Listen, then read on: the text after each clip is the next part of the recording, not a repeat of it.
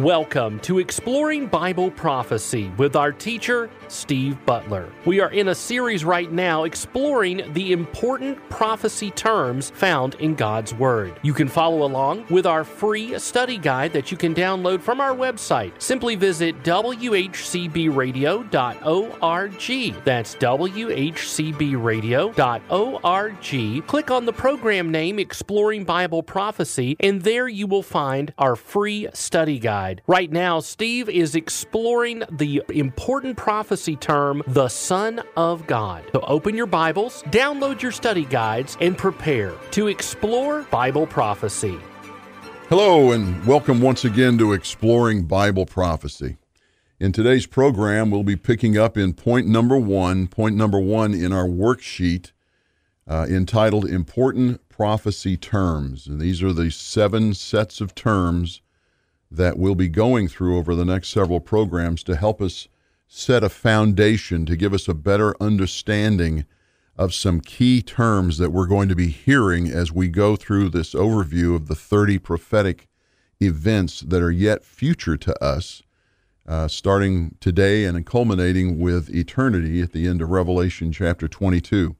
So it's a lot of rich Bible knowledge that we're going to be going through, but knowledge is only uh, good if you understand what you're reading in, in context. Uh, so that's why we're going through these seven sets of terms. And in point number one on our worksheet, and again, your worksheet's available as the announcer has told you here at the web at the um, radio station website whcbradio.org, and I would suggest you get it so you can see um, follow along with us in all of these scriptures that we're going through. In fact, you can use it to make notes as well.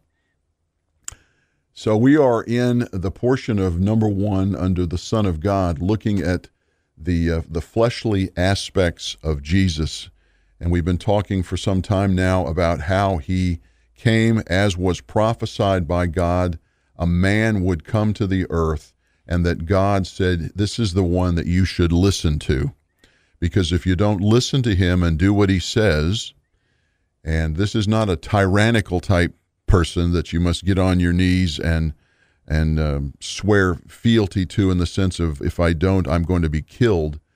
Um, it is someone you want to get onto your knees because you voluntarily want to do it because you recognize this man as your Lord and Savior. And that indeed, of course, was the prophesied Jesus Christ, uh, the Messiah of Israel at that time. And we have been uh, looking at that and how he has come to the uh, come to the earth, born of a uh, a virgin in an immaculate conception, and uh, had been prophesied that he would come. Yet Israel, even though they had the biblical writings prophesying exactly when he would come to the earth, they still denied him. So we have that particular aspect of why uh, we have the church age, because uh, the realization is uh, and we don't really spend a lot of time on it because it's not the facts that happen. But the realization is that it, the church exists only because Israel denied Jesus. Think about it. If they had accepted Jesus Christ as the Messiah, he would have set up his millennial kingdom 2,000 years ago, and there would be no need for a church. So we, as it says in, in Romans uh, 11, in fact, I think it's verse 11, uh, a key purpose of the church is to make Israel jealous of what we have that they could have had and will have uh, at the end of the tribulation when Jesus comes back at his second coming and fulfills all of those wonderful co- uh, covenant promises to Israel. But in the meantime, we have the church, and praise God that we do because that's allowed me and my family and uh, many people I know to uh, have the confident hope of eternal life um, through the death, burial, and resurrection of Jesus Christ. So he had to come. He had to provide that perfect sacrifice. And in order to do that, he had to come as a man so that we could identify with him and identify a man going through all the temptations that Satan would throw out to us. They were thrown out to him in a very big way. If you think about the temptation in the wilderness, right after he was baptized by John the Baptist. Those are things that we hope we would never have to endure in terms of temptations uh, from the evil one. But he did, and he and he um, surpassed all expectations, if you will, in a sinless way. So he was a fleshly man, as we're reading here uh, in our current uh, portion of the study of, of, of number uh, point number one. That uh, in his fleshly state, he was able to uh, stand up to all these temptations. So he's the perfect example for us. And we um, spent a little bit of time at the end of the last um, teaching portion of our last program in Genesis chapter 5 to make the point the distinctive difference between being in the likeness of God, which is what Adam was when he was created. And then we went to um, Genesis chapter 5, verse 3, and showed that when Adam had his son Seth, uh, Eve did, but Adam and Eve, that it was in the likeness of man now, because man is now in the fallen state because of Adam and Eve's transgression there in the garden with the eating from the fruit of the tree of knowledge of good and evil. So we've gone from the likeness of God to the likeness of man, and we're told in Philippians chapter 2 that Jesus came to this earth and took on the likeness of man, the likeness of fallen man. Even though he was a sinless person, he took on the likeness of man. And I wanted to uh, go to our next verse there in point number one under the Son of God, and that's in the book of Romans. The book of Romans, back in the New Testament Matthew, Mark, Luke, John, Acts, Romans, Paul's letter to the Romans. And I want to go to chapter 8. Luke chapter 8, you can see that on the worksheet. Luke, or rather, uh, Romans chapter 8, and I want to go to verse 3. It says in Romans 8 3, For what the law could not do, weak as it was through the flesh, God did, sending his own Son in the likeness of sinful flesh. And as an offering for sin, he condemns sin in the flesh so we have what we've been looking at here in Philippians chapter 2 and with the expanding on it in Genesis chapter 5 about the likeness of man. We see that term again here the likeness of sinful flesh, and therefore could be the perfect, it doesn't say it here, but we know understand it from the scriptures to be the perfect offering for sin. It was a sinless creature in this case, a man, a sinless man like Adam, the fallen man, as the sacrifice for our sins. So a man had to die for the sins of man. And therefore, this man in the likeness of man, um, or I should say, this God in the likeness of man, had to come to this earth, which he did, and he had to be sacrificed, which he was, for the forgiveness of our sins. So in doing that, sin was condemned. He he overcame the power of Satan at that point by being resurrected. Remember, when Jesus was crucified and died, it was his death, the spilling of his blood, and the subsequent death that forgave us of our sins. But if he had stayed in the grave, we would have had our sins forgiven, but we would not have the hope of eternal life because it was his resurrection from the dead that overcame death, that overcame the great power of Satan, which is death. He overcame that and therefore could promise us through a belief in him that we could have eternal life. And I think that's just an amazing understanding of the components of Jesus' death, burial, and resurrection. His death was for the forgiveness of sins because that was the required sacrifice that God had laid out in the garden when he killed that first animal for Adam and Eve. And that Abel copied because he saw what God had or he had heard. I wasn't born at that point, I would assume, but we don't know that. Abel was had copied that and Cain didn't. And and that's why Abel was counted as righteous and Cain wasn't. So we have that, that perfect sacrifice for the forgiveness of our sins, but it's that glorious resurrection that gives us our hope, our confident expectation that a Christian has that we will one day arise from the dead, or perhaps if we're alive at the time of the rapture, we will be translated in our living bodies uh, to Jesus and have our bodies transformed in the air to be with Him forever. So that, that glorious hope is all part of that death, burial, and resurrection. And we see that that Jesus had to bring that about. So this Son of God, this Son of Man, is the one who um, was promised and brought that about for us. Uh, amen. Then I wanted to stay in the book of Romans and make one more uh, point in Romans to um, further uh, build on what we're trying to point out here about the flesh.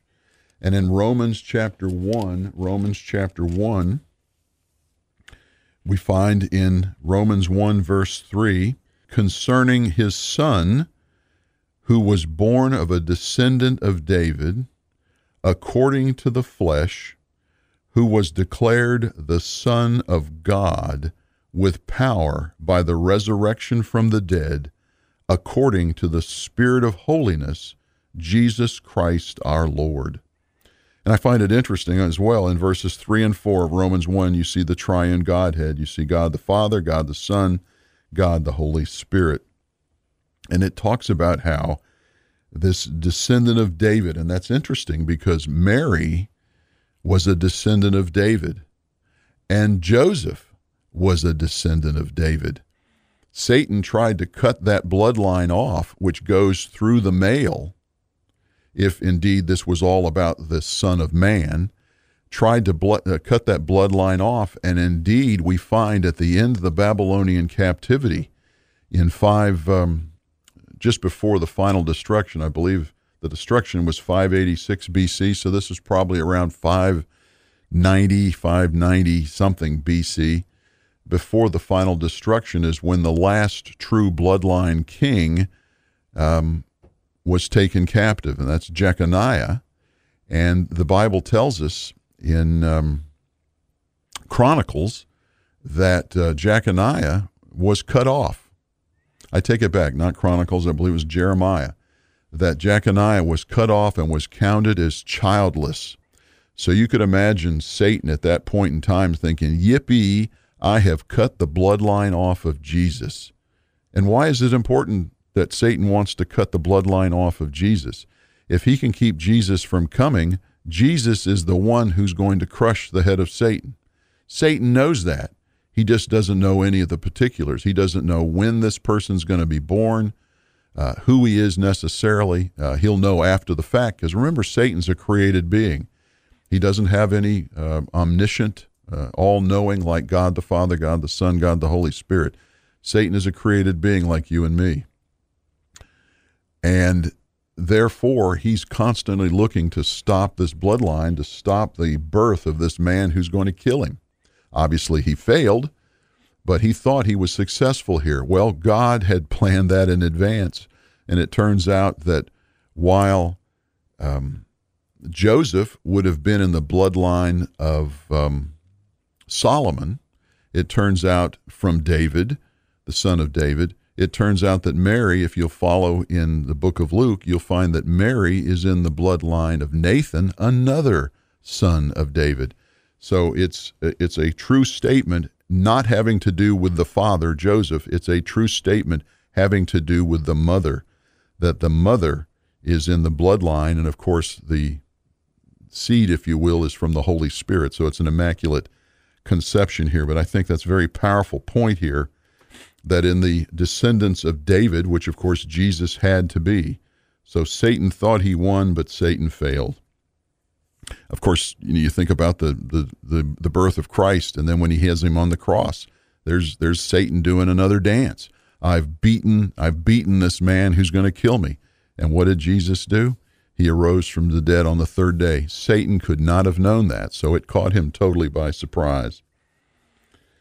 And th- that whole plan of Satan from Genesis chapter 3, when he was cursed, all the way to the end of the Bible, it's interesting to follow that flow of Satan because you see what God does, Satan tries to counter all the way through the Bible because Satan's trying to make sure that he stays in power.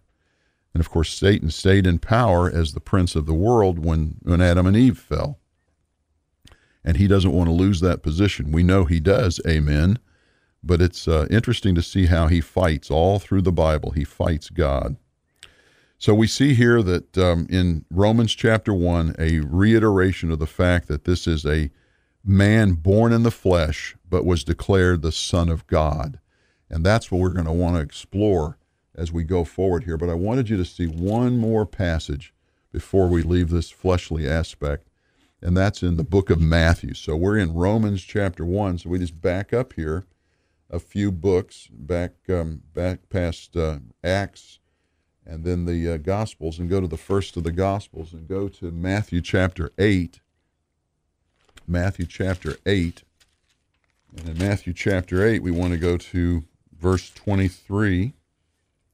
And I want to show you something here that just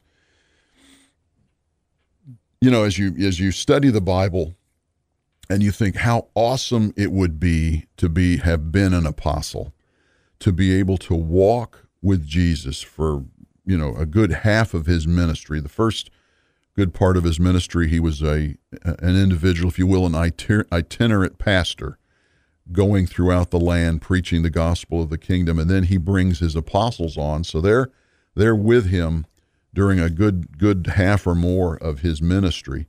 But to be one of these apostles and to be able to sit at his feet and to hear just the not only the teachings but just the idle conversation, what Jesus would have said and to just be in awe of who this man is and to see what he did what he did at the time. But then we come to Matthew, we come to Matthew chapter 8 and I want to just share this with you to uh, to show you the if you will the frailty of man even in the presence of God. And we start in Matthew chapter 8 at verse 23. Matthew 8 23 when he Jesus got into the boat his disciples followed him. And behold, there arose a great storm on the sea, so that the boat was being covered with the waves. But Jesus himself was asleep. They came to him and woke him, saying, Save us, Lord, we are perishing. Verse 26 Jesus, he said to them, Why are you afraid, you men of little faith? Then he got up and rebuked the winds and the sea, and it became perfectly calm.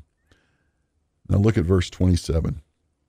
The men, who were the men? The apostles, were amazed and said, What kind of a man is this that even the winds and the sea obey him? Now, I kind of sometimes just have a hard time getting my arms around that concept that these men have been traveling with him and he performs these miracles and to understand that he is from God. He's the prophesied Messiah. They've agreed with that. Yet here he is rebuking the wind and they want to know what kind of a man is this? So I guess one way to look at this thing is if you, uh, listener, struggle with your faith, know that the apostles struggled with their faith, even in the presence of God Himself in the form of Jesus Christ, because He has yet to announce, uh, chronologically going through Matthew, he, he has yet to announce that He's going to Jerusalem to be crucified, buried, and resurrected on the third day. They don't have that comprehension yet, but uh, when they do, when they are told that, we are told in the scriptures, they even struggled with that concept. How can this happen? How can this man be taken away from us? So the point is perseverance, perseverance in the faith here, that even the apostles struggled, as we see here in Matthew chapter 20, Matthew chapter 8, verse 27, that even the apostles struggled with their faith with this man, this fleshly man who is God, but you you can very easily see him as a fleshly person and follow him that way, and of course that's incorrect, and the the apostles ultimately find that out. Okay, we have um, finished that portion of going through this uh, term, the Son of God, talking about the fleshly portion.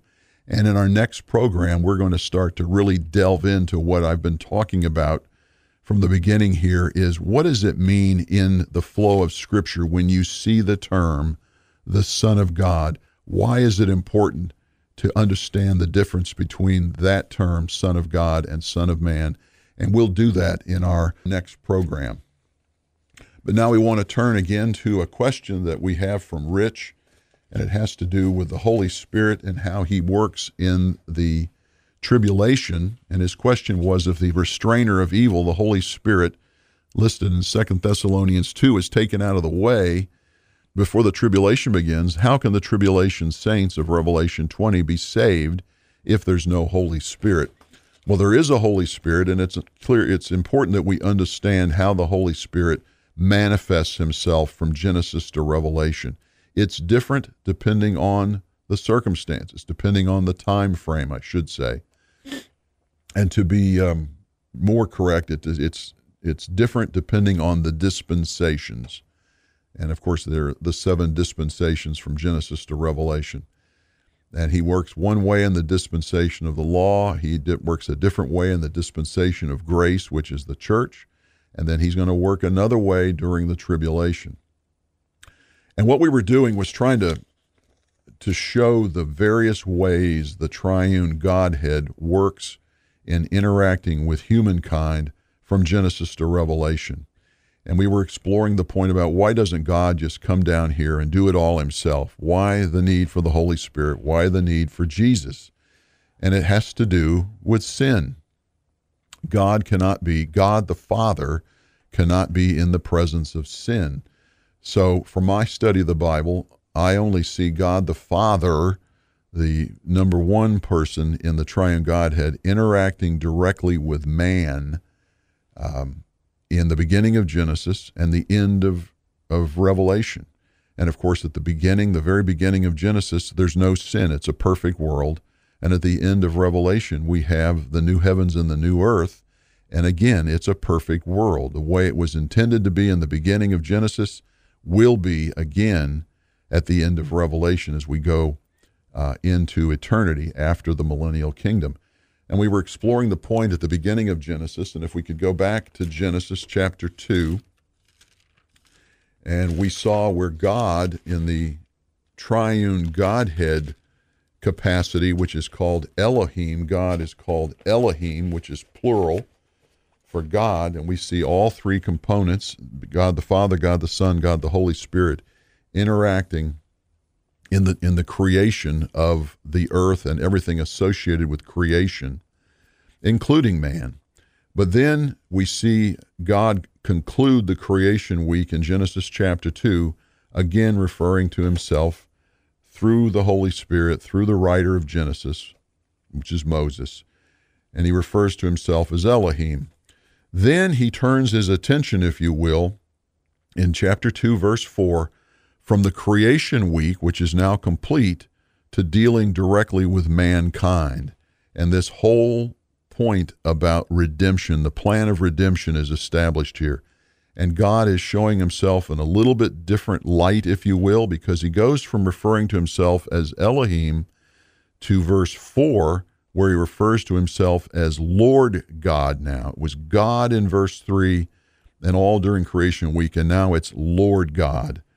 And we want to look at this in a somewhat different way because we now not only have the aspect of Elohim, which is the the creator God aspect of God, but now we have the Lord aspect added, and that is Jehovah. And Jehovah is a kind of a conjunction of uh, Adonai and uh, uh, uh and um, Yahweh. The consonants and the and the syllables. We don't want to get into all that uh, I talked about that in our last program, that it's basically talking now about the covenant aspect of God and the creator aspect of God. So this is, if you will, the Godhead. This is God the Father um, dealing directly with man. And that's the point I want to make here. It's God the Father dealing directly with man. And then we go over to chapter 3, and this is the fall. This is the fall of Adam and Eve, and God has told them to not eat of the tree of the knowledge of good and evil. And of course, they've been tempted to do that by Satan. And then look in verse 8, chapter 3, verse uh, 8, and it says, They, Adam and Eve, heard the sound of Jehovah Elohim walking in the garden in the cool of the day. And the man and his wife hid themselves from the presence of Jehovah Elohim among the trees of the garden. And I don't want to spend a lot of time here because there, I mean this is just so so rich with information. But I just want to make the point that Jehovah Elohim interacts with man. Now you, you're saying, wait a minute, this is sinful man now. Man has fallen. And you are correct in following through here. But what Jehovah Elohim is doing is establishing one, the fact that sin has happened. He's declaring that sin has happened. Jehovah Elohim is now declaring to mankind that because of the sin that has befallen mankind, there are consequences to this sin that has befallen mankind, and that sin, that consequence for that sin is death. There's no longer eternal life. But the key thing I want to point out here is this same Jehovah Elohim who's pointed out the sin, declared the sin, declared the consequences, he is now bringing about the plan of redemption. The plan of redemption. Because you see, in verse 7, it says, uh, the eyes of both of them were opened, and they knew that they were naked, and they sewed fig leaves together and made themselves loin coverings. So here is sinful man scrambling around trying to figure out how to address the sin that they have committed, and the way they addressed it is to do something themselves. Now drop down to verse 21. It says in uh, Genesis 3:21, "The Lord God, Jehovah Elohim, made garments of skin for Adam and his wife and clothed them." So, to kind of summarize this, Genesis 3:7 is man coming up with his own way to interact with God, to address God, to appease God. For lack of a better term, Genesis 3:7 is religion it's religion. It's a man-made thing. But genesis 3.21 is god jehovah elohim providing the redemptive plan. And basically what he did is he took an innocent animal and killed it and provided the skins. And we'll talk about the skins and how they relate to the holy spirit in our next program. Remember if we don't talk again i'll be seeing you in the air Thank you for joining us on this edition of Exploring Bible Prophecy. Our special offer this month is Consider the Ant, Volume 1 The Basics. Consider the Ant is a biblically based look at emergency preparedness. You'll be taken through the steps necessary to prepare yourself for the unexpected. This special DVD can be yours for only $20. To get your copy of Volume 1 the basics from Consider the Ant. Simply call us at 878 6279. That's 423 878 6279. Exploring Bible Prophecy is a production of WHCB. Learn more at WHCBradio.org.